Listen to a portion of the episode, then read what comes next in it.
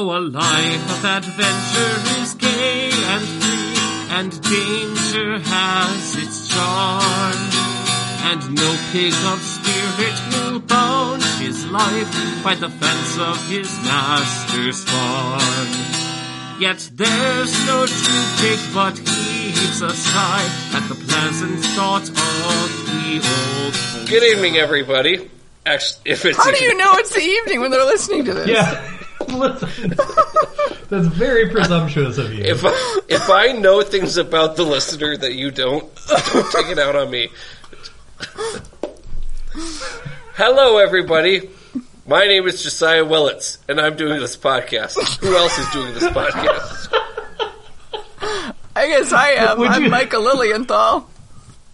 I'm Ethan Bartlett, and I have a question for Josiah.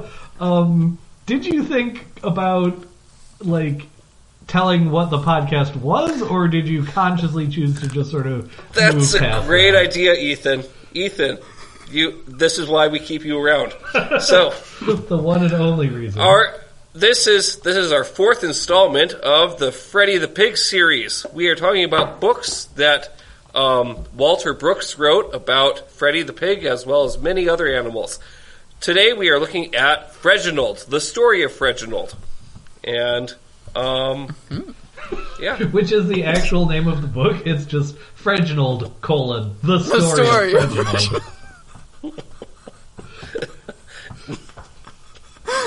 get off my back! My goodness. Listen, you take on certain responsibilities when you choose to intro the podcast, and those responsibilities are getting made fun of by everyone else on the podcast. It's absolutely Yep. true. It's uh, it's it's in the job description.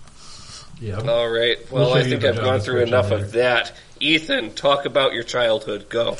Um, so weirdly enough, I don't have anything to say in this segment um, because I I never read this book as a child. Um, I guarantee that I never. I was like looking for literally anything that you know I connected with or whatever. Like I never read this book as a child, and that's because as a child, either Wikipedia didn't exist. Um, please don't like fact check me on that because I don't know if the chronology lines up.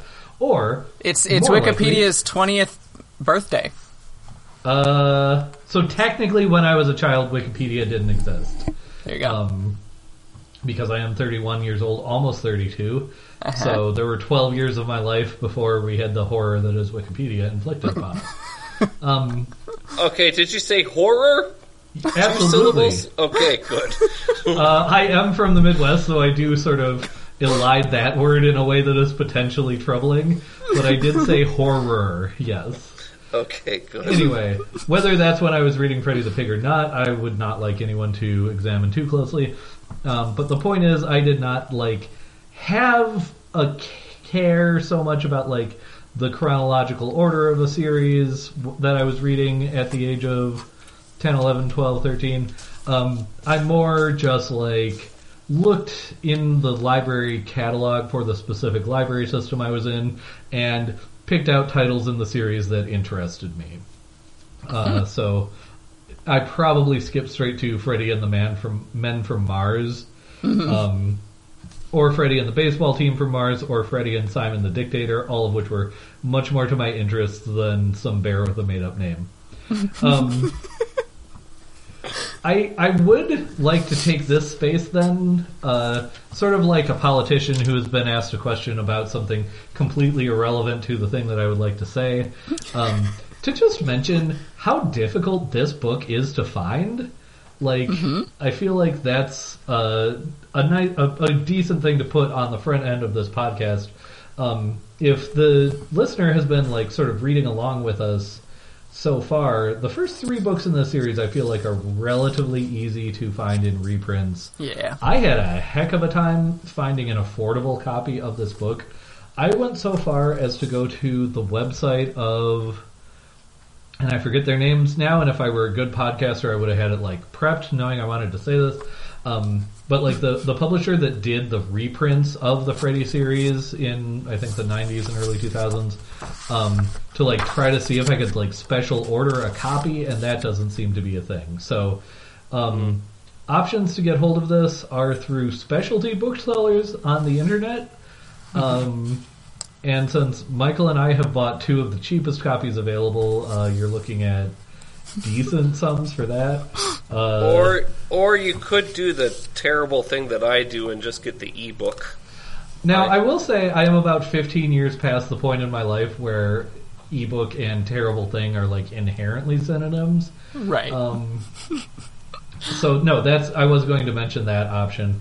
Otherwise, you can do what I did and get this through your local library system, and then consider whether it's ethical to keep it so long that the library charges you a replacement fee for it, and then just consider that you bought it from the library system. Um, I'm not Probably going to for considerably less than you would buy it elsewhere. Well, that's that's exactly it because it's a collectible book, and I'm not going to do that for like reasons having to do with the other things I just said. Um, I don't know. I think I bought a used copy for about 20 dollars recently, so that's that's what you're looking at if you do want like a, to own a physical copy of this book.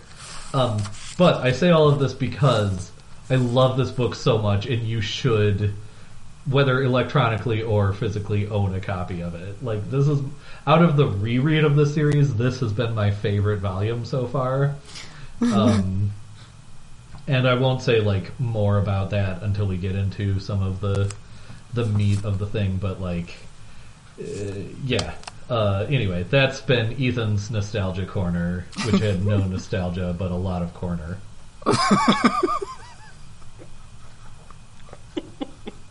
Excellent. Good deal. Well, Michael, I suppose you better give us some history, and please give us history. Sure. And not more corner. Uh, no, no. I, I'm I'm a good podcaster, and I uh, I Well. did some research. Oh. Also, Oh. speaking to your bad podcaster comment, is it Overlook Press that you're thinking of? I think so. Yes, that Okay. sounds right.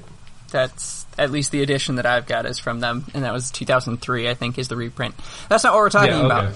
So, um, Well, I will say, Overlook Press, since you clearly are listening, like print more new copies of this book, please. Yes, please. Yes, please. Okay, so the yes, this is the fourth book in the Freddy the Pig series. Uh, and at first glance, it has nothing to do with Freddy, except that there's a pig on the cover alongside this titular bear. Uh, it's called The Story of Freginald, as we've said, uh, and it was published in 1936. In 1952, it was retitled as Freddy and Freginald, thus unifying it in the Freddy the Pig series. Um, however, the copy that I have, which is a reprint from 2003, is still called The Story of Freginald, so you can still find it both ways, potentially. Um, I do want to talk a little bit about 1952, the retitling date before the uh, previous publication date, 1936 first. Um, if you look in the dedication page of the book, it's dedicated to ASB.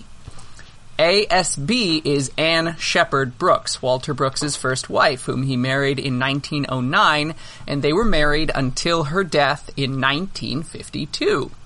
Um, and I haven't found whether the dedication was in the first edition or later, but it appears that 1952 is probably just a coincidence. Um, but I'm sure it will come up again. So keep that in mind. 1952 is when his wife died. Uh, it'll probably come up later in the history stuff. But this uh, retitling came uh, also in the same year as the publication of the 19th book in the series, Freddy the Pilot. Uh, so we'll talk about that when that comes up too. Uh, but 1936 itself. So Charlie Chaplin's Modern Times debuted in 1936. Um, Adolf Hitler introduced the Volkswagen in 1936, and the Hidden- Hindenburg crashed in 1936. Um, Hitler himself had come to power since the publication of the last book. Freddy the Detective came out in 1932. Hitler rose to power in 1933 but that doesn't seem to have any bearing on this novel itself. We'll see if it makes a difference later on. Um, year prior, 1935, Amelia Earhart flew nonstop from Honolulu to Oakland, California, and FDR's National Recovery Act was proclaimed unconstitutional. Um, more specific to the book, in the 1930s, the golden age of the circus had already passed. Um, it's estimated by experts that the golden age of the circus lasted circa uh, 1870 to 1920. Um, possibly the Great Depression had a hand in the downfall of the circus um, because it was a form of entertainment that required a great deal of um, well, care for the animals and transportation and an uncertain revenue. Um, also, radio had come on the scene in 1920, uh, so people weren't going out to the circus as much. You might compare Netflix binging to movie theaters if you want to make that comparison. Um, but that's why 1920 is the, the cutoff date for the golden age. It's the radio um, that uh, killed the circus. Radio killed the circus star. Um, but it's These also darn millennials and all their radio that's right. the circus. That's right. Millennials have killed the circus industry. exactly. Um, but it's also possibly because of the decline of the circus that there was a sort of nostalgia blooming for the great old circuses at this time in the late 30s and early 40s because Walt Disney's Dumbo was released just five years after this book. Um, as a rule, now uh, circuses traveled by rail, but Boomschmidt and his rivals seem to have disposed of that tradition. Um, perhaps Brooks uh, saw a possible wisdom in a, a more free-form travel for the business. I don't know. Uh, but what was historically true was that the circuses of the 1930s used animals as an integral part of their performances, and parts of the circus, when it was at rest, looked like a traveling zoo where people could meet and gawk at and converse with uh, the animals. Um, other historical tidbits that relate to this book might include the fact that A. A. Milne's immensely popular Winnie the Pooh was published just 10 years prior to this book. Um, and Milne himself had stopped writing children's books by this time. Um, it had been almost a decade since he had written a children's book, uh, and he had been rather disgusted by his popularity uh, and how the Winnie the Pooh series was affecting his family and his son and uh, all those sorts of things. Um, but one uh, might believe there was a certain hunger for friendly talking bears on the children's literature scene uh, 10 years after Winnie the Pooh. Um, and that might have some bearing on the fact that this, we'll talk about it, this is the first book in the series which demonstrates that humans and animals can speak to one another in this world. Um, I don't know if it's directly related, but it uh, um, it's an interesting point. So I'll leave it at that as far as the history, except to say that the president of this year was, of course, Franklin Delano Roosevelt. Uh, may I add one thing to the history? Please do. Um, and this is like an entertainment history thing Yeah. as opposed to like a, a whatever history history.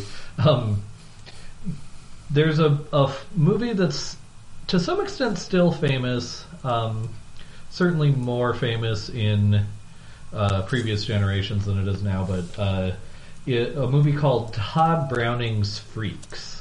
Um, And Freaks is the name of the movie, and Tod Browning is the, the I think he was a bit of an auteur uh, that created this movie. Um, Freaks came out in 1932, and it was a uh, it was a movie by or not by, but it was a movie about and starring circus freaks, um, which is not considered uh, probably you know, probably considered a pretty rude term now, but was the common term at the Yeah. time, um, and probably was the other like, if there's a stool that that circuses stood on, like trained animals would be one leg of it, and what were called circus freaks would be another leg. Um, and this is, you know, you think of like the bearded lady uh, in this movie. There's um, little people. There uh, is uh, a man who's known as the human worm, who's a man born without arms or legs.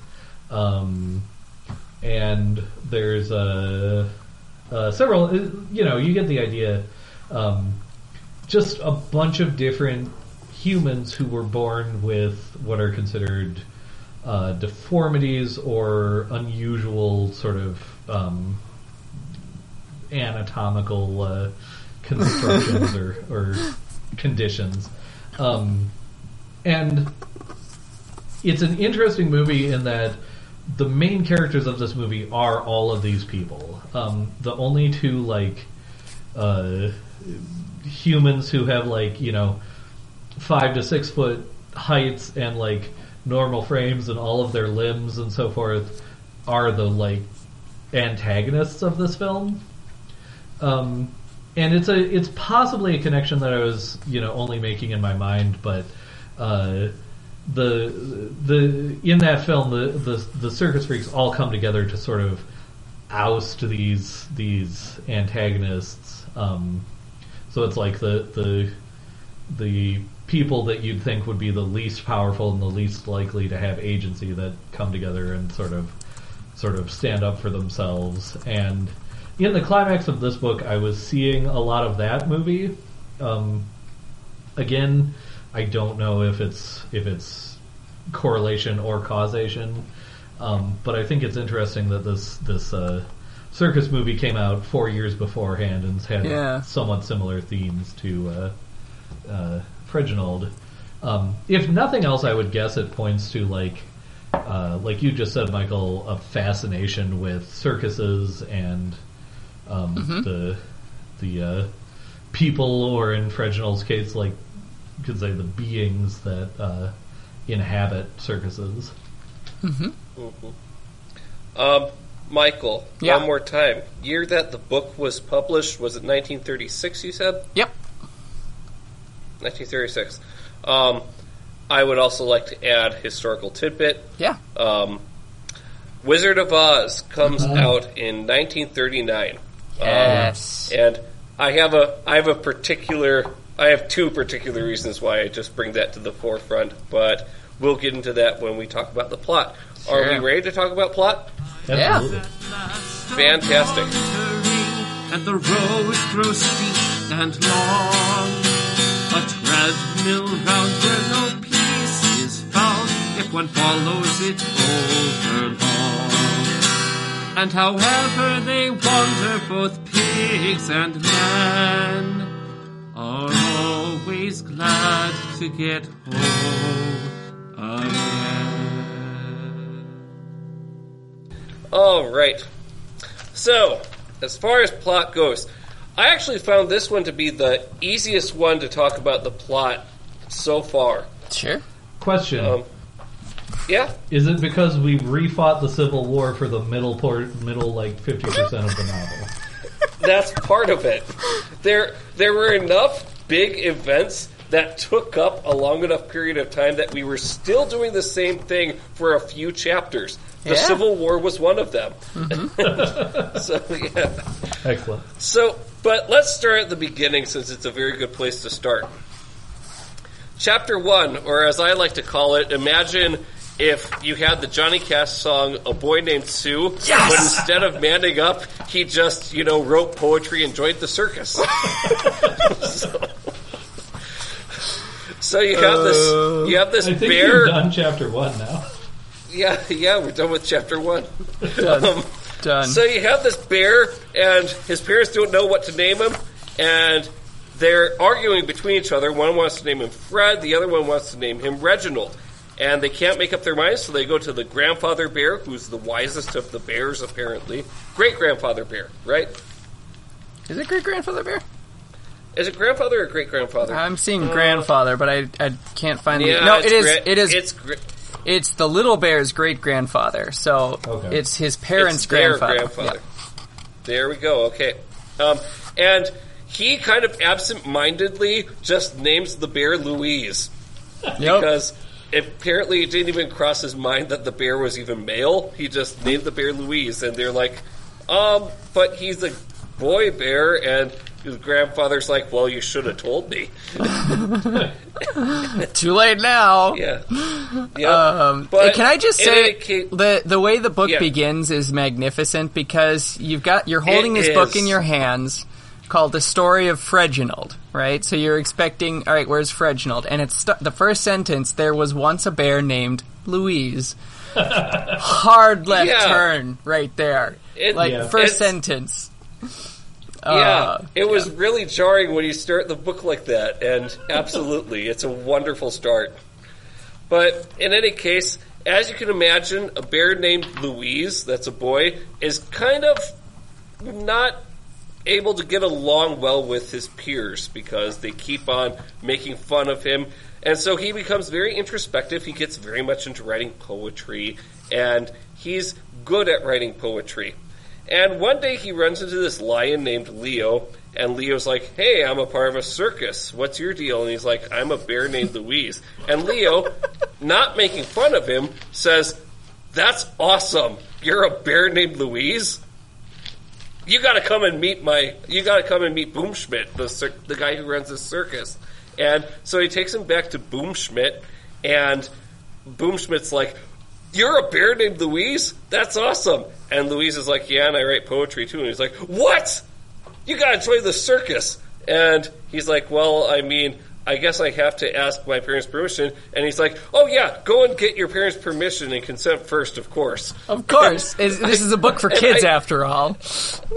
I love I love that line in particular. I mean, when in fact Louise, I don't think even is the one that brings it up. I think it's Boomschmidt that brings it up. It's in this paragraph. But let's get to business," said the showman, taking his hat, which one of the snakes had picked up and handed to him. "Go get your parents' consent first, of course."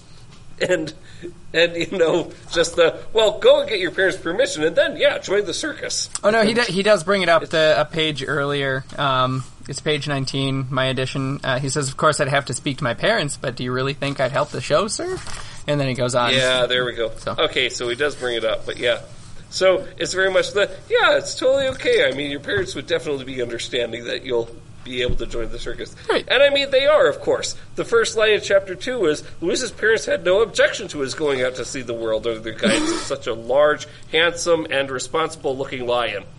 So, yeah. Um, Great.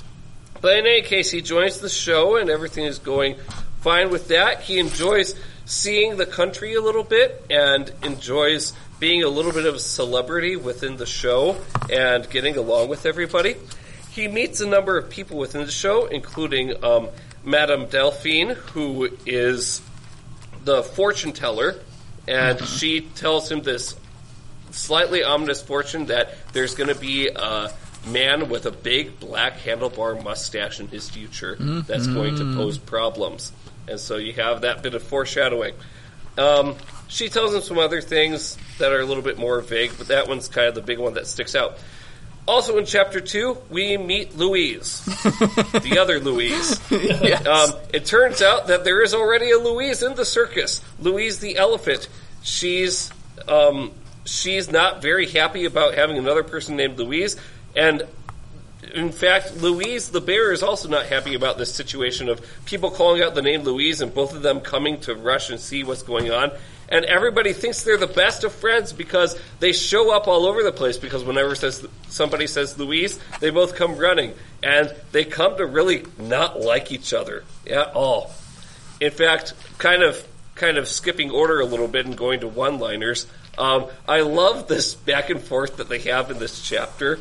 Um, and it talks about how Louise the elephant always lisps, and it says she always lisped a little when she was angry, and the little bear mimicked her.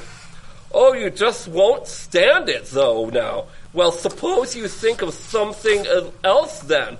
I don't like it any better than you do, having people think I like to play with you. You stuck with something, you. yeah. Or you suck up sissy, you. Yeah, that's what it says.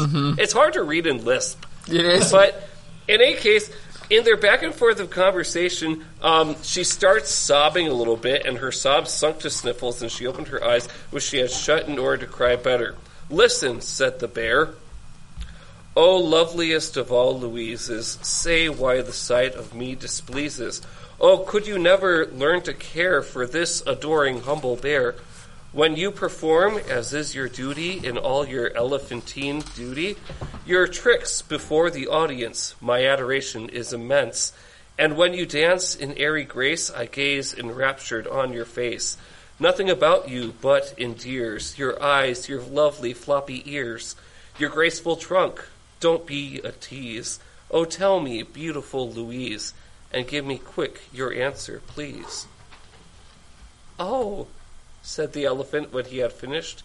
Do you really mean that? No, said the bear. of course I don't. You don't like me and I don't like you. and it's just like oh. It's just a wonderful little, like, it's like, oh my goodness, is he trying to turn a good leaf and try to, you know, build a friendship here? And it's like, no.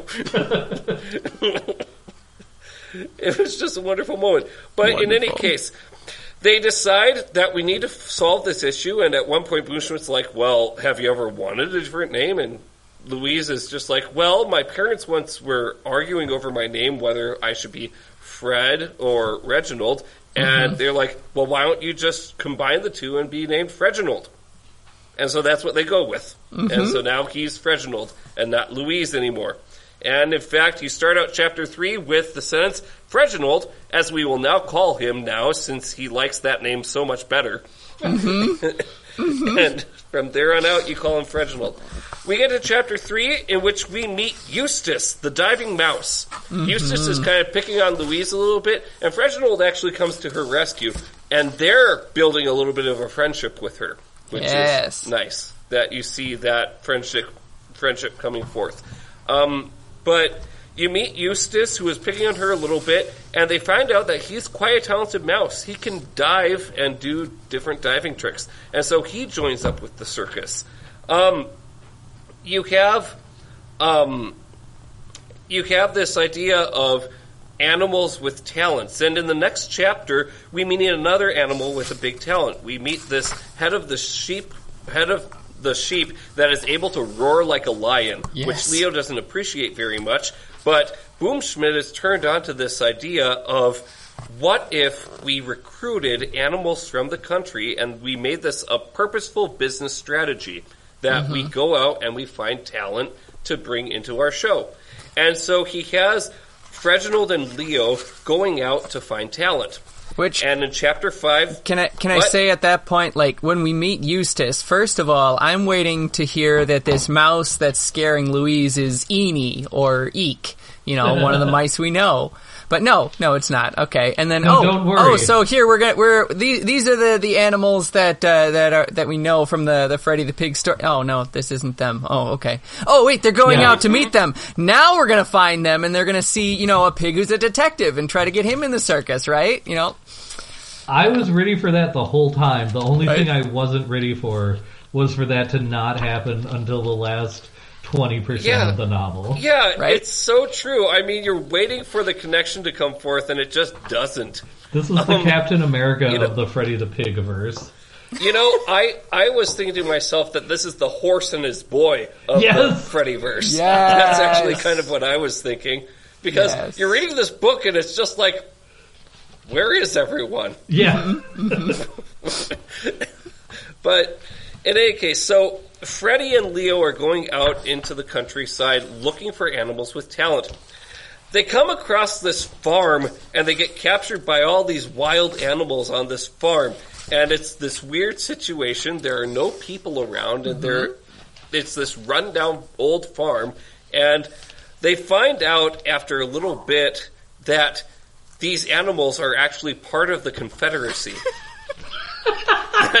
the the the rooster wait. comes to them. can we Yeah. stop for a second? And can you just say the same thing you just said again so everyone gets it? We find out that these farm animals are part of the Confederacy, as in like the Civil War Confederacy States of America. the Confederate States of America. There we go. Yes. And and I love how this comes about. The so they're captured and everything, and then this rooster shows up and says, "Now, gentlemen, here is the situation. To make it more cl- or to make it quite clear, I must go back a few years, seventy odd to be exact. At that time, it was a prosperous plantation owned by Colonel Jefferson Bird Yancey. Then war or then war broke out between the North and the South. Colonel Yancey marched off at the head of his regiment. He was gone. He was gone a year, two years. Nothing was heard from him. His slaves drifted away. Finally, only the farm animals were left. Well, they had all been found, or they had all been fond of Colonel Yancey. They carried on as best they could. After a while, they heard rumors that Colonel Yancey had been killed in battle. Later, there were other rumors that peace had been made, that the South had been defeated. Meanwhile, most of the neighbors had moved away. Trees and brush grew up about the neglected plantation. whose very existence was forgotten. But the animals were pleased to be cut off from the world. They hated the Yankees who had brought ruin to their master and his friends, and at last, at a historic meeting which took place in this very barn, they formally swore undying allegiance to the Confederacy and agreed to defend this plantation, the last unconquered territory of the CSA, even from the armed forces of the federal government. And I've never. I I mean, maybe in a history book I've seen the abbreviation CSA, but I mean, just Yes. reading over that abbreviation as just being like Confederate States, that's so weird. and especially like, and this is the thing I wanted to emphasize in a children's book. Yes. like uh, in the, in the passage that you just quoted, Josiah, like I I had been giving my wife, which I do with all of the Freddy books, I had been giving my wife updates on the most metal parts of this book. And I marched out to her and I specifically, like, I summarized most of that passage, and then I specifically read the sentence, his slaves drifted away. Because I think that's a key one to emphasize how committed Walter R. Brooks gets to this, like, storyline or subplot or whatever you want to call it. Um, I think a Well- lot of children's books, both at the time and now, might use Confederates as like a bad guy, but they. I have a hard time envisioning very many books written for children, for like, you know, people under the age of, say, 16, that would acknowledge the historical reality of that and, like, mm-hmm. bring it into their talking animal book. yeah. And and I mean it's spoken so, you know, Matter of fact. plainly. Yeah. It's Matter of not factly, yeah. ma- yeah, it's matter of factly. It's not like it's Which is- trying to be a joke or anything. But that's It's just- exactly yeah. Brooks's style. He's matter of fact about everything. Right. And so, Mm-hmm. but like th- this points, what, what you're saying, Ethan, is exactly right. That this points to the greatness of that writing because he says things with purpose, Yeah. and it it doesn't hide thing. I, you know, we can joke about this being kids' books, and you know, the fact that uh, Louise had to go get uh, his parents' consent before he could go run away with the circus, and like that's a very Right. okay. We're going to make sure these kids are safe, but also these kids are being not hidden from the history. Uh, Yes. they're- It's it's being shown to them in all of its ugliness. yeah. Mm-hmm. Yeah. Well, and I was I was struck by you know as Leo and Reginald are trying to parlay their release and everything, and they demand that in order for them to be released from prison, the Confederates are demanding that they have to swear allegiance to the Confederacy, and and um, let's see, let's see, um looking on looking on this page in particular, Leo says, "I don't call that much of a choice. Either they are imprisoned um, forever, basically, or they must swear allegiance to the Confederates and join them." And and Leo says, "I don't call that much of a choice. See here, I'm not a northerner. I came from Africa. I came from You've- Africa. You've no, you've no reason to mind, or you have no reason to pick on me." Indeed, Yeah. said the rooster. Our slaves were from Africa, you know. Yeah. I shall have to speak to the captain about that. And I was like, whoa, Right? wow. How, yeah. Way to bring like that element in Right? to a children's book. And Yeah. yeah. yeah. But I mm-hmm. mean, like, it's also something that's kind of because Leo is a hero in this book, right? I mean, he's got his flaws, but he's also, you know, in true lion fashion, he's very manly and um, heroic and uh, and all these things. But then to to unite him with those who were the slaves, um, kind of. I, I don't know. It, it, it emphasizes something for the, this history too. That like, well, and again, in a book where where the, the animals are talking to people as well, I think that just adds more significance to the fact that this is the first one where the animal animals and humans are talking back and forth. That here's Yeah. this lion who's identified with the former slaves now as just you know being someone who came from Africa and is now facing the Confederates. Um, that uh, it, this i- this is a real historical reality, and he's humanized in that way. um, Right. because he can talk to, to people and such, and and then um, just making that his it, it without saying it explicitly, it makes that history atrocious, Yeah. Yeah. and the kids are going to understand so- that. So I've been wondering when to bring this up, and I figure why not bring it up now since you mentioned the talking to people thing, and that this is the book Yeah. where that where that division breaks down entirely.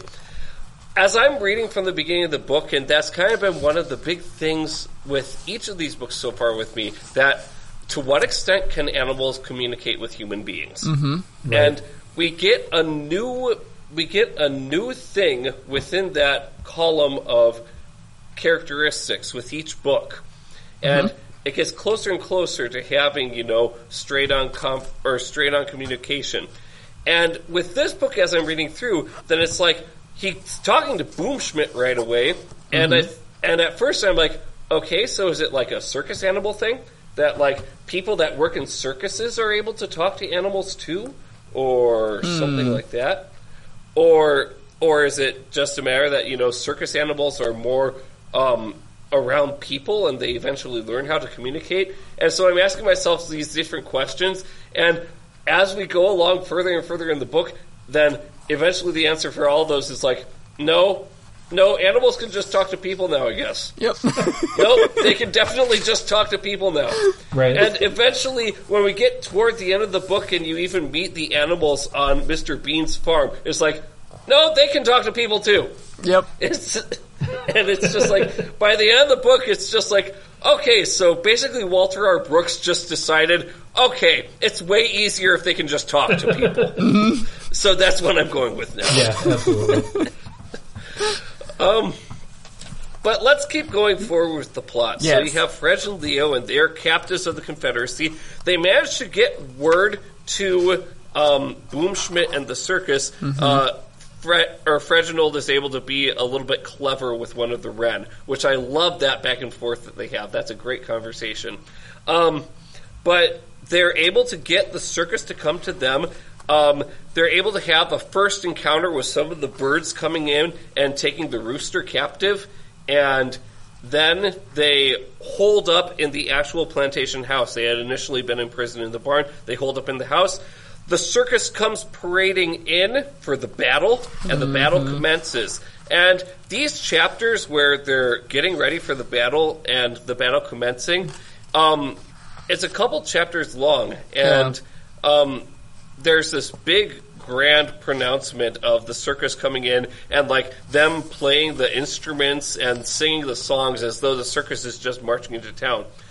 At one point, like I said, they sing the song, and the song goes something like, "Red and gold wagons are are coming down the street with a boom schmidt, boom schmidt, boom boom boom, with shouting and music and tramp of marching feet, and a boom schmidt, boom schmidt, boom boom boom."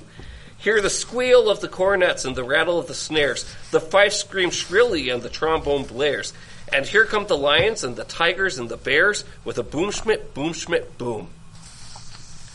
I read lions, tigers, and bears.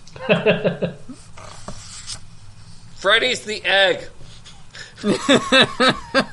you know why? Because Wizard of Oz comes out a few years later. The the book came out in 1900 though. Yeah, yeah. The phrase does not exist in the book. I Okay, looked it up. that's what I was going to ask. Uh, yeah. Very nice. Yeah, I I looked up Frank Baum's book, and no, the phrase doesn't exist in the book. And also, there was another thing that I was curious about later on um, that I'll bring in. I'll bring up later. In any case, the battle goes on, and you have the rhinoceros Jerry charging at the house and going right through the house and overshooting the house by like half a mile and having to come back. Yes. And essentially, he becomes the main event of the battle. Everybody just kind of stands still and watch him go back and forth.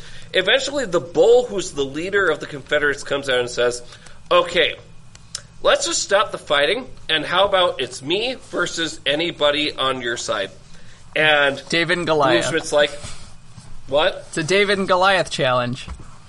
Yeah. Yeah. And yes. And Boomschmidt's like, uh, sure. And so, of course, they pick Jerry the rhinoceros to go up against this bull. The thing is, Jerry can't aim. He just goes barreling forward, and the bull's able to evade him super, super easily. Until finally, somebody has the bright idea. It's uh, the mouse. It's Eustace has the bright idea of tying a red handkerchief to the rhinoceros's horn. And then the bull can't ignore it, and they go head on, and the bull just gets knocked the heck out.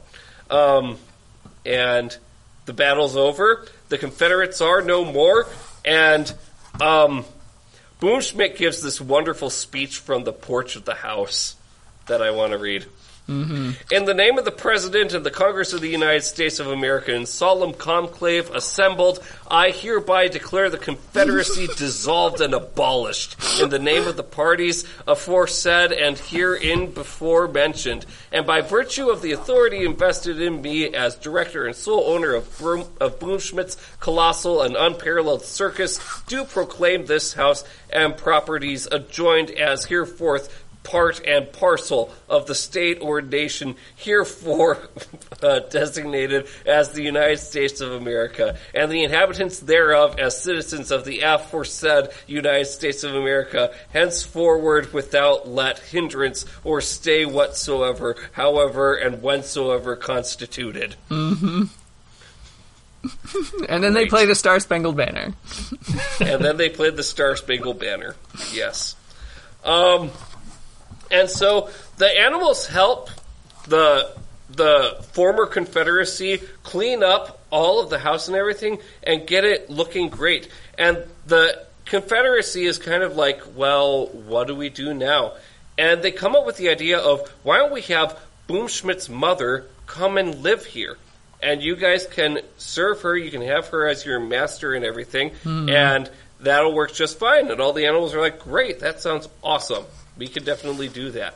And um, and the plot kind of goes on from there. The next chapter after that is what I call the montage chapter, Yes.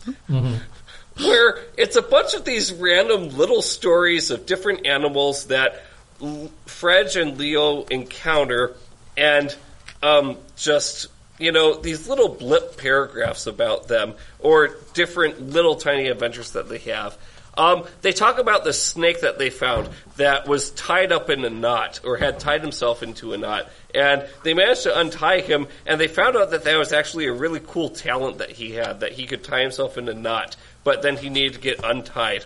Um, there's a little paragraph about him here that says he became quite famous. He used to tie himself in a knot around the snake charmer's neck and was known far and wide as the live necktie. But he was always very nervous and timid, and he never got over his fear that they would forget to untie him after he had got done with his act. So that often he would burst out crying in the middle of it. And at last he decided to leave the circus. He retired and now lives in a swamp up near Buffalo. And I mean, just these little these little tiny child encyclopedia type paragraphs about Yes. these different people that they encounter. Um, so that's what happens in chapter 10. Chapter 11, Freginald is able to take a brief trip home with some of his friends and establish his name as Freginald instead of Louise. And um, chapter 12, we get into the other big story arc. And that is the encounter with the handlebar mustache man. Dun dun dun.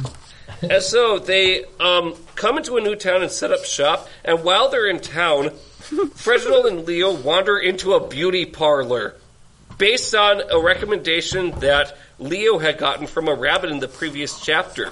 Um, in the previous chapter, there was a rabbit that said to Leo, um, I know a little girl who has hair the same color as your mane, and basically tells him that it would look maybe really nice to have the girl's hair, or makes some sort of a suggestion like that. But it's on Leo's mind, and Leo's like, well, what if I did get my hair done like that?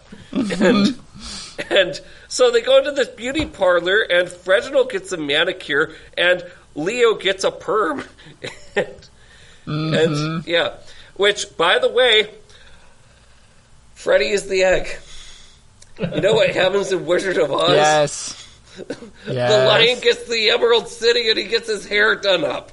Yep. He gets his hair done in a perm. You know what's not in Frank Baum's book? The lion getting his hair done up. Wow. That's fantastic. That's wonderful. Yep.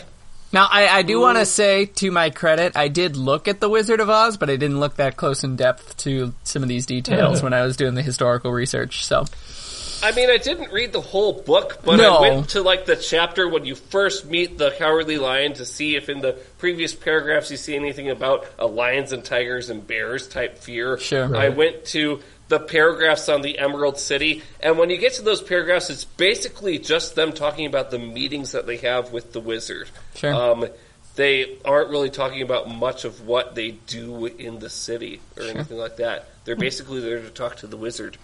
Um, but in any case, um, while they're in this beauty parlor, this mustache man comes in, and he's very he's very particular on people not wanting to know his identity. Um, he he he tries to pass off his name as Ezra Hamburger. Mhm Ezra Hamburger.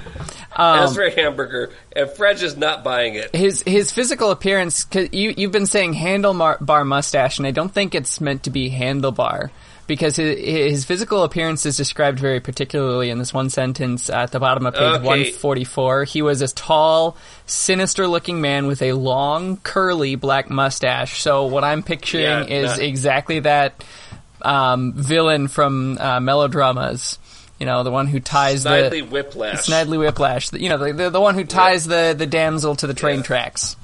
That's who you yeah, got here. I I shouldn't say handlebar mustache. I had I had the image in mind of the curly mustache, and I said handlebar. That's okay. I mean, I don't know about you guys, but when I was growing up, the bikes that I rode, the handlebars curved like that. So to a kid, it's a handlebar mustache, right? Yep, of course. But in any case, um, so let's see. I'm trying to see. Oh yeah, so this guy is talking to Reginald, and he says um, he tells him where he is. He gives him directions to where he set up shop, and he says, "Drop in and see me if you get time after the show for a donut and a glass of milk. My place is about a quarter of a mile up Main Street, and then turn left at the schoolhouse. Anybody will show you." And Reginald is a little bit weirded out by this guy and finds him to be, you know, a little bit suspicious. So he tails him a little bit, follows him, and um, he ends up, you know, hiding, hiding out when he gets to the guy's lair. And um, this guy is talking to a partner of his, and well, before he's talking to the partner of his, you have this comical scene of him staring into this mirror and practicing expressions. Um, Fre- Reginald crept as close as he dared, then lay down and watched. The man tried looking proud, then he tried looking fierce, and then he tried looking sarcastic. Splendid, splendid, he said, nodding to himself in the glass. And then he tried looking benevolent. But that didn't work very well. After, after that, he took his hat off and tried them all over, or tried them all over bareheaded, and congratulated himself warmly when they were good. You're a fine looking man, Mortimer, you can't deny it, he said. Then he turned to the left and looked at himself, and then to the right, and after that he tried to see the back of his head. He didn't seem to realize that you can't possibly see the back of your head with only one mirror, and he tried and twisted and finally lay down and held the mirror over his head. But of course it wasn't any use, and he hurt his neck. Then he jumped up and threw the mirror down and stamped on it, gnashing his teeth. He had a pretty bad temper, all right. it's just like, wow. Um, Yep. and then you have the conversation between him and Lucky. Um, and he says that they should be expecting a guest. And Lucky's like, Well, what makes you think he'll come? I promised him donuts, said Mr. Hackett, er, said Mr. Hackenmeyer with a leer, and both men laughed. Just like, I promised him donuts. And, yeah. Um, yeah. What what do you want it for? He saw me getting my mustache curled. Won't do to have him spreading that around town. Make me look silly. Yeah, I guess you're right. You're certainly a card, Mr. Hackenmeyer, said Lucky. Who else would ever have thought of trapping animals with donuts? And I suppose you've trapped hundreds of them. Thousands, said Mr. Hackenmeyer. they can't resist them. And the joke of it is, you don't even have to give them the donut. You just tell them you will. Why, I don't even have any donuts. Haven't have, haven't even seen one for years. Anyway, I hate the things myself. That's a funny thing, ain't it? And it's just like he's explaining that he doesn't have donuts. it's like we could have guessed that, but yeah. But it does serve the plot later because it it, It- uh, allows him to state that you know he doesn't like donuts. Indeed, indeed, it is. It is actually a decent plot point. But anyway, Fred, Reginald is overhearing this conversation. But then another worker of Hackenmeyer's um, sneaks up behind him and catches him, and he gets caged up. And which Hackenmeyer is, of course, thrilled about. He leaves, and Reginald is able to sweet talk Lucky into letting him go. And so he managed to get out of the cage and head back into town. When he gets back into town, then Leo is getting picked on for his new hairstyle, and Leo doesn't like that, of course, and so that causes issues. He gets into an argument with the leopard, and Mr. Boomschmidt has to mediate that argument, and you have this wonderful little paragraph. Leo and the leopard looked at each other doubtfully. They both opened their mouths to say something and then closed them again. They knew it wasn't any use arguing. This was the way Mr. Boomschmidt always settled quarrels. He got both sides so mixed up by pretending to be mixed up himself that they usually forgot what they were fighting about. They touched paws gingerly and walked away in different directions. And, yep, Yep, yep. great, Just- great little description of Boomschmidt. Boomschmidt is an awesome dad. Is the point? Yeah. You're a great dad. By the way, um, I haven't talked at all about Rod so far. Rod is the horse that um, that Boomschmidt rides on around all over the place, and Rod is always the one trying to tell Mister Hacken or not Mister Hackenmeyer, Mister Boomschmidt that he really needs to lay into Leo and really needs to you know give him what for, and Boomschmidt gets more and more impatient with Rod as time goes on. And eventually, toward the end of the book, he's just, whenever Rod opens his mouth, he just says, Shut up, Rod! Mm-hmm. and it's just, Yep. Rod, Rod, Rod is the, is the, is the Gary from Parks and Rec's equivalent for this book. Yes. yes. exactly. But in any case, they're getting ready for the show, and while they're just about to get their show started, they hear a parade coming down the road. And it's a parade for another circus, which is really bizarre. And it turns out to be Mr. Hackenmeyer's circus. You get the backstory of Hackenmeyer because Reginald asks around about this Hackenmeyer character, and they and they all tell him about how Hackenmeyer was really, really good friends with Boomschmidt. They worked in the circus together, and um, Hackenmeyer was fond of doing these little pranks, but eventually the pranks started getting out of hand and started getting really, really terrible, and they parted ways over some of these really over the top pranks that he did, like leaving bits of cut up um, cut up whiskers from sweepers in like his clothing and also even like cutting down the axle of his wagon so that when they got going that the wagon collapsed or collapsed or whatever. And so they parted ways over that and evidently Heckmeyer has started up his own circus and is now competing directly with Boomschmidt by traveling town by town along with him which isn't great for his business because Hackenmeyer mistreats his animals. He mm-hmm. beats them and whips them and everything, and so he has fierce animals, whereas Boomschmidt's animals, they just play checkers with people and do whatever they want about town and are very, very tame. And so people are more excited about Hackenmeyer's show and he gets more popularity for them. Um, there's one description of a town that they visit, and I love this little paragraph. It was a great day for Seaver Falls, having two circuses at once. The people put on their Sunday clothes and locked up their stores and put the keys under the doormats and came up to the fairgrounds in a or in a body. More than 15 children got lost and had to be found and restored to their parents, and seven little boys and two grown-ups had stomach aches from too much candy and lemonade. It was a day that was talked of in Seaver Falls for months afterwards. Just like these are the metrics by which you tell if it's been an eventful day. Yep. Yep. But um Boomschmidt is getting fed up with Hackenmeyer continually following him and stealing his business. And eventually gets to the point that he says, we might have to just, you know, stop the circus for a bit and just, you know, retreat somewhere because we can't keep doing this.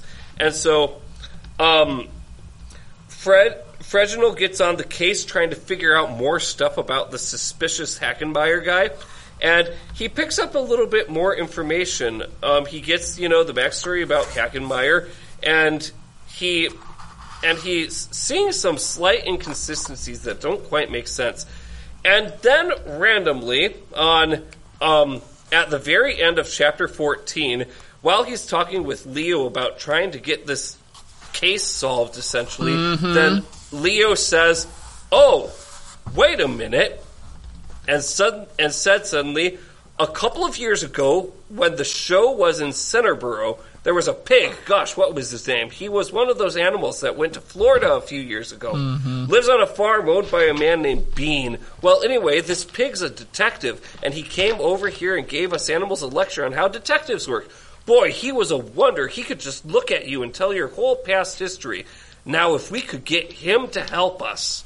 Mm-hmm. And this is where finally we're joined up with Freddy. Yes. Yeah, which uh, it will be until the year 2021 and the release of the first two episodes of WandaVision that we have a fictional universe in which you can take most of a work of fiction to let the audience figure out how it dovetails into the series it's supposedly a part of because we're on page easily what 182. 180 182 out of 250 Uh huh.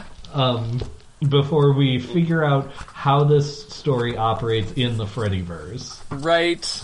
It almost feels more like a crossover than uh, part of the Freddy series. You know. Yeah, Yeah, yes, indeed, it does. Exactly. Uh, it's wonderful. So Reginald goes off to the Beans farm and is looking for Freddy. He encounters Charles the rooster, who gives him a little bit of a hard time because that's what Charles does. Yes. And as soon as he brings up um, the detective, then Charles says, "Oh, you mean Freddy?" And he says, um, "And he says, if you want Freddy, you must be all right. As criminals, don't go around looking for detectives." so it's like, Which violates the premise of every Sherlock Holmes story, but we'll allow it. It's true. but in any case, so Charles brings him over to meet Fred, and Fred reads off a poem for um, reads off a poem for Freginald because, um, of course, it was communicated that Freginald's a poet, and so he gets an opinion from him on one of his poems, and Fred. Freddy tries to tell Freginald that he's really retired and that he really doesn't do that anymore. But Freginald insists and says this is a favor for Boomschmidt, and it's a very intriguing case. And so he manages to twist Freddy's arm and get him on board. Um, as we go on into chapter 16, um, you have Freddy on the case, and Freddy is investigating all over the place, and he sends a message to Freginald at a certain point. And this message is written on his typewriter that's a little bit old, and so some of the letters don't type correctly, and he substitutes other letters. And I love that he prints out this entire message that has all of the replaced letters on it. If I'm reading through, then it says, let's see, hold on. He puts W for I, M for N, and J for Y, which you think that replacing just three letters wouldn't make it that much of a garbled mess. And it's it's decently garbled. I actually spent a little bit of time looking at it, trying to make sure that I got every single word correct. And then and then in the very next paragraph, as you have Reginald trying to decipher the note. You have the rabbit who delivered it say, Excuse me, sir. Freddy said if you couldn't read it, I was to tell you that he had something to tell you and would come and see you this afternoon if it was alright. it's just like. Just make it easy. for the redundancy. um, but in any case, Freddy shows up in a disguise, telling him that he's got more information, and they try to hatch this scheme in order to um, in order to get Hackenmeyer found out, and in order to um, to to get him or to in order to outsmart him in his scheme. And they go around to different farmers and different um, people that are looking for work and ask if they need help. Freddy's idea is why don't we get all of the animals to go on strike, all of Hackenmeyer's animals that hate Hackenmeyer to go on strike, and that way he loses all of his circus animals and everything, and then he has to come out because Hackenmeyer has been avoiding any sort of confrontation with Boomschmidt, and he's been mm-hmm. saying, I refuse to see Boomschmidt and I'm not going to see him. And so they're trying to force him out. And so they they promise labor to the local farmer or to a local farmer as well as to another guy that's building what is he building a mill? Yes. I think so. Yeah, yeah. This local guy who's building a mill, and he promises them plenty of labor. And um, the plan is enacted one night that they release all of the animals from Hackenmeyer Circus, and they all go on strike and go to work for other people. Um, when Hackenmeyer finds this out, of course, he calls up the sheriff and says that all of his animals have been stolen. And the sheriff goes out to try to retrieve the animals, and he doesn't want. He avoids concentration or ah, not concentration. He he avoids confrontation as much as he can. That in this one chapter, then the sheriff really shows how inept he is. and some of the things he say are really funny. Um, it says, I don't know anything about that, says Mr. McGinnis, the guy that has the animals um, working for him. He says, I was approached yesterday by, yesterday by an independent contractor who said he could supply me with labor. He brought these animals here and now they're working for me, and if you take them off the job, I'll have to sue you for restraint of trade or something. I don't want to get involved in a lawsuit, said the sheriff, looking worried. That's why I took this job as sheriff. I figured whatever happened, they never could make me arrest, or they could never make me arrest myself. But let's get to the bottom of this. And so it's like, okay. And then later on, he has another thing. Which is Um, like the second thing in this book that made me think that this was written in this century and not the last century. But go on. And and later on, eventually, they get to the bottom of this that the animals are going to figure this out for themselves, and also and also they're well that the animals are going to figure this out for themselves, and also it has come to life that or come to light that Hackenmeyer is in fact Mendoza, and they have gathered enough evidence to say that Mendoza, who was also in the circus with Hackenmeyer and Boomschmidt, has um, has hidden Hackenmeyer away somewhere and has been masquerading as Hackenmeyer with his circus, and um, and they apparently do have good proof for this and everything, but we haven't seen it fully revealed yet. Um, at the end of the chapter, then the sheriff has another great line. Um, eventually, the animals basically just say, "We're going to figure this out, and we're going to go and confront Hackenmeyer right now." And the sheriff says, "To tell you the truth," said the sheriff, scratching his head. I wouldn't know what to do. This is sort of complicated, a sort of a complicated case, and I ain't used to dealing with such, and that's a fact. We mostly get pretty simple crimes like murder and pig stealing. No, you go along and settle it your own way. Besides, Centerboro is playing East Wadhams up at the ball ground today, and they can't start unless the sheriff throws out the first ball. You wouldn't want to spoil the game. You can't spoil the ball game, boss, said Rod. It's un American.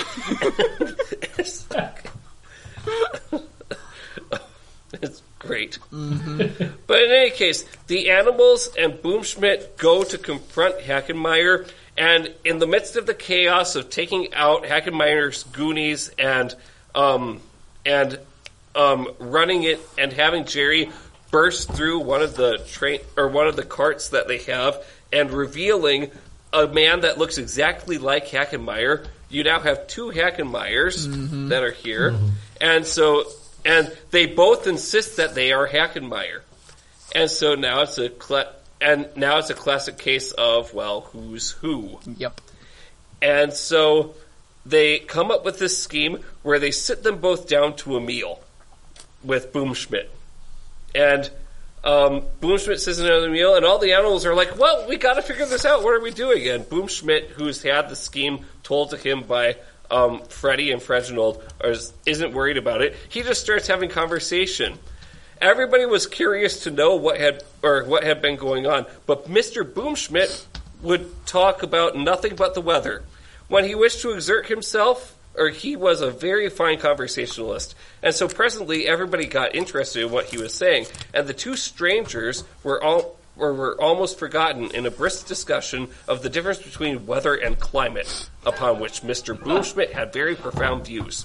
and so Boomschmidt just gets the two Hackenmeyers very enthralling conversation, and at one point in passing, they bring up a plate of donuts, and Mr. Boomschmidt just very casually says, "Hey, you want a donut?" And one of the Hackenmeyers takes the donut, delightful or very pl- pleasingly, and you know eats the donut. The other one is like, "No, thank you."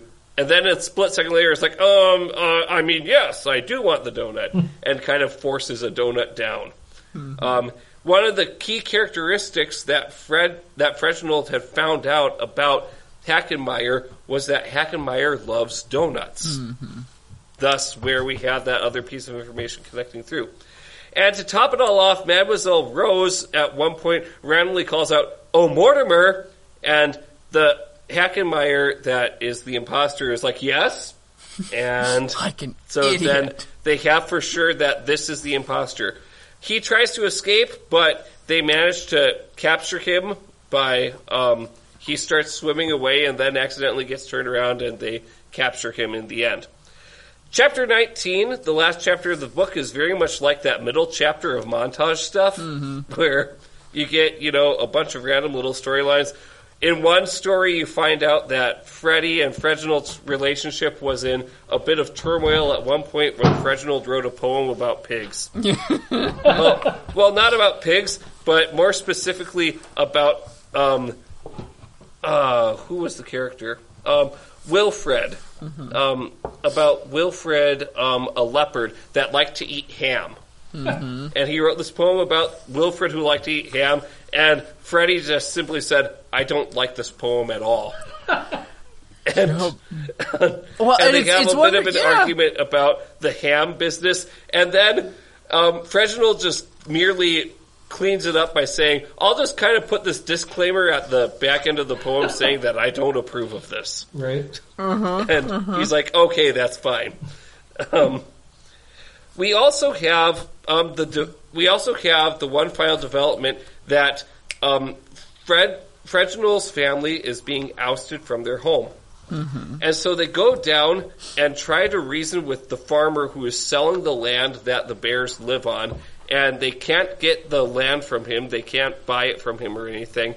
And so the bears decide, or so they decide that Freginald's family can simply travel with them um, in the circus. Well, the grandfather at least. What did they decide on with the parents? Or did the parents I don't know, travel with them too? Vir- Virginia. Oh, that's right. They moved to Virginia. Yeah. They moved to Virginia. Okay. Yeah. So, so the bear parents moved to Virginia. The mom and dad moved to Virginia, but the grandfather travels around with um, with Reginald with the circus. Um, the the grandfather actually has quite a few good quotes here. At first, the bears don't think it's a good idea for them to leave their home or for grandfather to travel around with the circus or anything like that. And the grandfather bear says, "Pa, how do you know what I or how do you know I won't like it? How do you know what I like anyway? I've been sick of these woods for 50 years, but there wasn't any way to get away from them, so I made the best of it. I've got a reputation for being wise because I don't say much and because I'm cranky all the time. I'm not wise, I'm just bored. and, and then and then later on there's a quotation that says for 50 years he had done little talking and consequently had done more thinking than most people ever get around to so he had plenty to say and that was or plenty to say that was worth listening to and now he was traveling and was willing to talk and so it's kind of this you know cool thing for his char- character, mm-hmm. and kind of a little bit of a fulfillment from where you started at the beginning. Yes. Um, but that's kind of the book. Um, Yeah. Anything you guys want to draw upon from like the plot in general with this? Yes, I want to talk more about Confederates. Okay. Uh, I have a couple things I would like to just mention, and I'll try to be be brief. Um, number one uh, is that there was a Ku Klux Klan murder that was in like a lot of the uh, uh, newspapers nationwide in May of 1936. Oh. Um, and or uh, and there were some some activities like some murders that had happened that were like loose, like you couldn't prove it, but it seemed like they were probably connected to the KKK in 1935. Um, so to write a book that was like anti-Confederate and taking Confederates as the bad guys was not a proposition without risk in Oh, sure. um, the United States in 1936. Um, and not only that, like, if you think chro- chronologically, 1936 is a lot closer to 1865 and the surrender of the Confederacy than we are now in 2021. Um, So, you know, we've we've emphasized a lot, and we even talked in uh, the last episode about like some of the ways that Walter R. Brooks was really taking on contemporary issues in what again is a kids novel. Um, and uh, but but just to say that like this would be roughly like I, I I struggle because in some ways because the historical moment is like so similar to our own. I struggle to um, come up with comparisons, but like this would be roughly like if you were in Nazi Germany in or not Nazi Germany, but say Germany in like 1928, like just before the the Nazis were the only power, like making fun of you know Nazis or something. Like it's it's really not without risk. Uh, Yeah.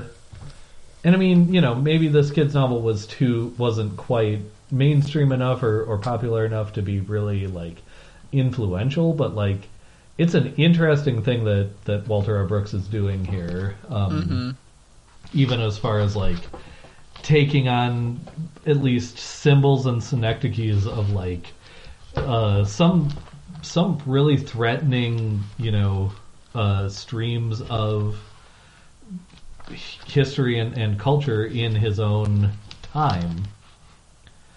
Um, The other thing I want to talk about, and this is specifically in the sort of uh, battle, the war with the Confederates between the, the not Confederate animals and the Confederate animals, um, has to do, and I had marked this page, and now I'm not finding where I marked it. Um, some of the descriptions of the battle between battle between the sort of two uh, two sides of animals to me echo Herodotus, Oh. which is wild. Um, and I don't think I can like prove like okay uh, to say I don't think I can is maybe dishonest. I haven't done the legwork to prove this sort of super thoroughly. Um, but uh, I want to. So page ninety nine in like I assume most of the like all our copies have roughly the same pagination. I've Um, been using an ebook, and my ebook doesn't have pages, but Okay. I know the general area. Uh, we're in Chapter eight. like the middle of chapter eight. Yep. Um, the elephants headed straight for the house, and now the rest of the circus came into sight. As they followed through the breach in the wall, they spread out. To the left of the elephants was Jerry the rhinoceros, then a small company of lions, tigers, and leopards, then a detachment of cavalry under Mr. Blodgett. To the right were two alligators, then Oscar the ostrich, then the buffalo Uncle Bill, and the rest of the men armed with poles. Behind the elephants marched the band. Um, and Okay, and then skip down to page 100. Then uh, the only full paragraph on that page. Uh, you get the elephants wheeled to the left to protect the broken line, but Mr. Boomschmidt waved to the rhinoceros. Break in the front door, he shouted. Jerry backed off to the edge of the woods to get a good start, pawed the ground twice, then drove like a black battering ram straight at the house. Both sides stopped fighting a moment to watch. Uh, so it, it may be a little bit of a reach to say Herodotus. Like, there's a long history of, you know, mili- descriptions of battles uh, between Herodotus and uh, Walter R. Brooks. But like a lot of a lot of those descriptions sort of come from Herodotus. Like if you if you read, you know, memoirs of, of Civil War generals or whatever that like are describing the battlefield, like a lot of it is like, oh yes, you probably read Herodotus in in uh, school in one way or the other. Um, but I guess the larger point is just like Walter R. Brooks unstintingly makes this description redolent of like like actual battlefield, you know, uh, descriptions of battles. I guess battlefield, not necessarily eye- eyewitness accounts, but historical accounts. Um, and even that that like switch between like oh the they wheeled to protect the left flank, and then that zooming in on like something specific happening i- on the battlefield is like very Herodotus. Like he he had this this way of like zooming between like really big picture history or big picture battle descriptions, and then like zooming in on the really dramatic, you know, parts of the of the battle or whatever. Um, so again, I I say Herodotus as like a placeholder or a thumbnail version of like what influences Walter R. Brooks may or may not have had, but I just adore the fact that like this this description of what is unapologetically a battle Yeah. is you know described in terms that like the readers of this book would recognize from the you know the classroom probably. Right. Well, I, you know, probably the readers at this time would have, like you say, read Herodotus in Oh school. yeah, even in you know? even in so grade school, probably it's- at least selections from Herodotus. it's keying directly at the audience. Then, Yeah. like this is something they would appreciate. Yeah, like this is a shared vocabulary almost, but he's using that shared like vocabulary of like classical works or Mm. the education of the time to like make this joke or make this uh, Yeah. this bizarre imagined story about animals fighting a war with each other. The the other thing that I love about his description of the battle too is while it has this epic Herodotus feel, at the same time when I was reading it, I had really mixed feelings about like if that's what he's going for or if we're supposed to be regarding this as like two gangs of boys that are having a battle in the playground. Oh. And Yes. and just I mean the the language that he used in everything and just sometimes it was a little bit more jokingly and jovial and then other times it's like and Boomschmidt held a council of war. it's like what? Well, Yes. like I don't know if you guys have read like Victorian era or like bo- boys books from this era, like novels aimed at you know school age kids, whether like what we'd call now middle school or high school kids, but it's like at least in the because I have I'm a big nerd and I have read like you know You're a big nerd. What? uh, yeah, I know it's. I know this will come as a shock to all of both of you and any listeners who've made it this far in the series. But um, yeah, so like I've read actual, you know, Victorian like boys adventure books and and boys like school like boarding school books and stuff, and like that's what they all also would do. Like especially, yeah, I mean. We could go into the whole history of imperialism here, but we won't. But like, you know, Victorian boys' school books, like they're marching in like military rank and file in their like playground battles that they did with each other. Mm-hmm. And you know, America in the 1930s is a very different setting from like England in the 1880s. But like, Right the then they're throwing mustard of- gas at each other. Listen, I was trying to take this not as dark as Oh, it could go. sorry. Uh, but yeah, again, you know, but like that set of cultural reference is like much closer to each other. Like a school kid especially like on the East Coast, you know, even in upper up, upstate New York in the 1930s, their cultural reference are much closer to like Victorian England in the 1880s, for example, than like they are to us today, and Yeah, not just time wise, but culturally. Um, so in that sense, I guess it's not terrifically surprising that Brooks uses this vocabulary, but it's like, mm-hmm. on the other hand, it produces to an audience today, it produces this effect of like, oh, Walter R. Brooks went Herodotus in his kids' book. Yep. Which is awesome. Yeah, and I, Yep. I love it. I love it. There. Mm-hmm. And I think that's all I had to say about that. Great. Oh no, oh no. Well, did we want to head into one-liners? I mean, I I tried to sprinkle a couple of mine throughout the plot and everything. There were a couple that did fall through, through the cracks that I would like to go through. Please But, do. Yeah. Okay. So, first one. Now, elephants aren't afraid of tigers, but they are afraid of mice. If you ask an elephant why, he will giggle and say that the mouse might run up his trunk and tickle him and make him sneeze. of course, no mouse would have the nerve to do any such thing, but the elephants aren't taking any chances. Oh, oh, I dropped the last sentence, which was on the next page. Merely to think of it will make many elephants sneeze for half an hour. just, just as a little capper. Um, the next one I have is from Bill. Bill is a clown, and over the years, um, Bill has become a very gloomy character and wears a bit of a frown. And one day, Reginald asks Bill what or why he's so gloomy, and Bill says, "Well, I'll tell you. When I was a young feller, I used to be as happy as a Dutchman all day long. But there ain't nobody can be a clown and stay happy. Why not, says you? Well, I'll tell you why not. Because there ain't anybody can tell the same jokes over twice a day, week after week, year after year, and not get pretty sour.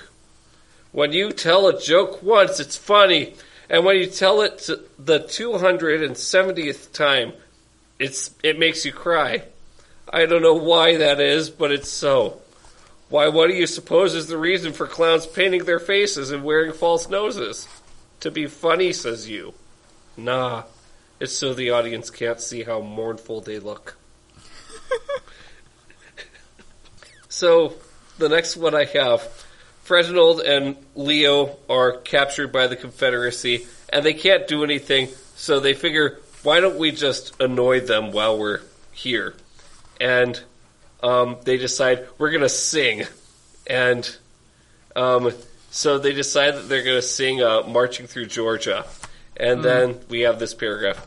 Now, some singing is very pretty, but Leo's voice was more suited to calling to friends a long distance away to making melody, and Reginald, like most bears, had no voice at all.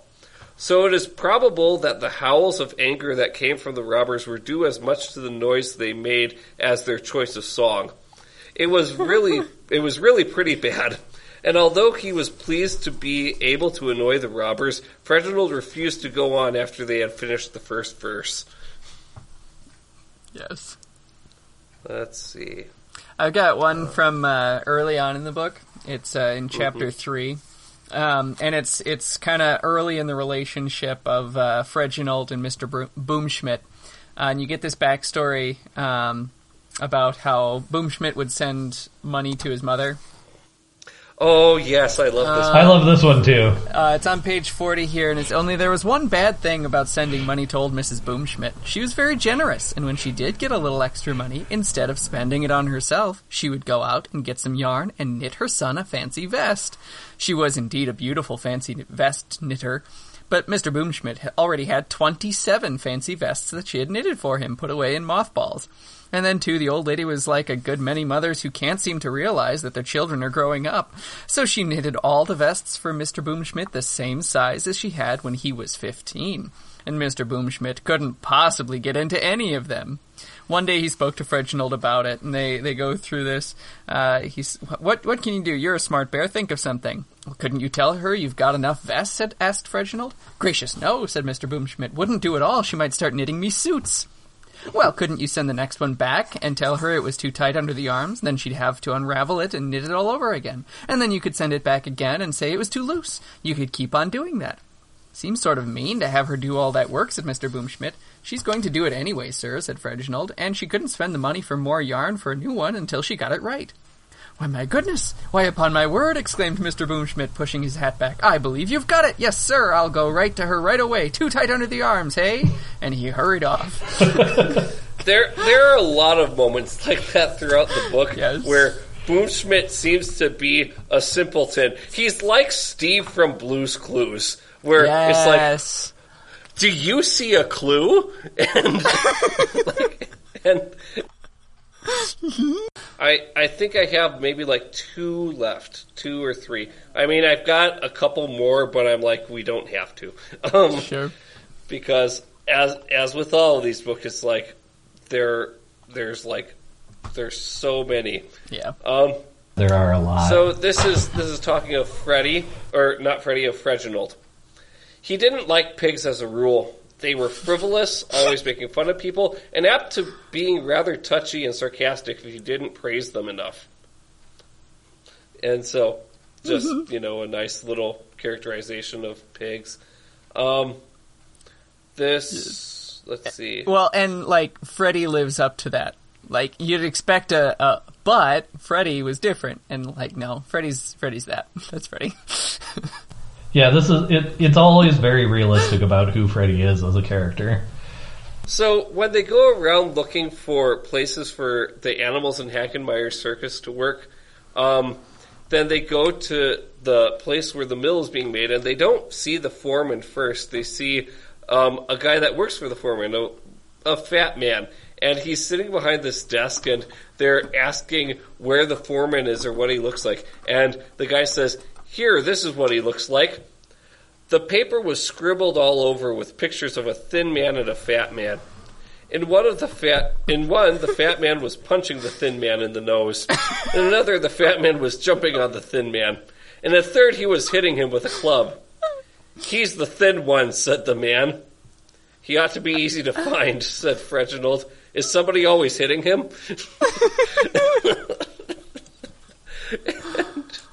I mean, it's this wonderful scene of, you know, this guy that shouldn't be making these pictures, but he's drawing these pictures like, you know, a child. And That's what they say about me when they're trying to identify me for a crime.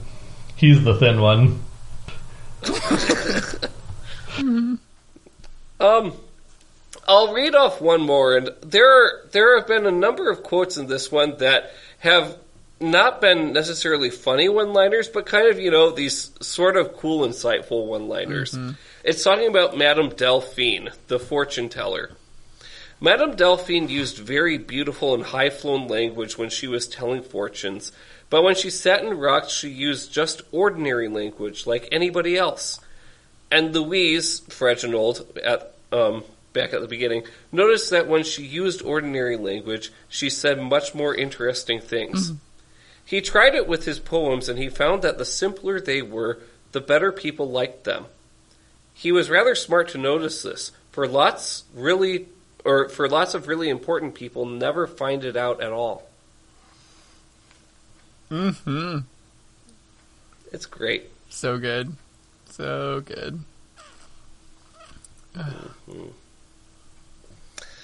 Uh, well, gentlemen, I'm I'm not sure, but this might be our longest podcast so far. You might be right. There's a lot to say about this book.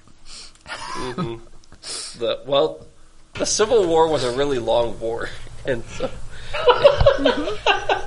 good so yeah, if, years. if you ever come up with a history test asking when the Civil War ended or when the Confederacy was dissolved, 1936.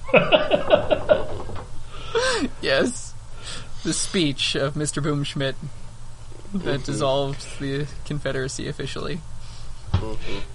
the Battle of Boomschmidt. The battle. All right. Well, in any case, um, listeners, we hope that you've enjoyed this episode. And until next time, stay healthy and be smart. Make wise choices. Don't do drugs.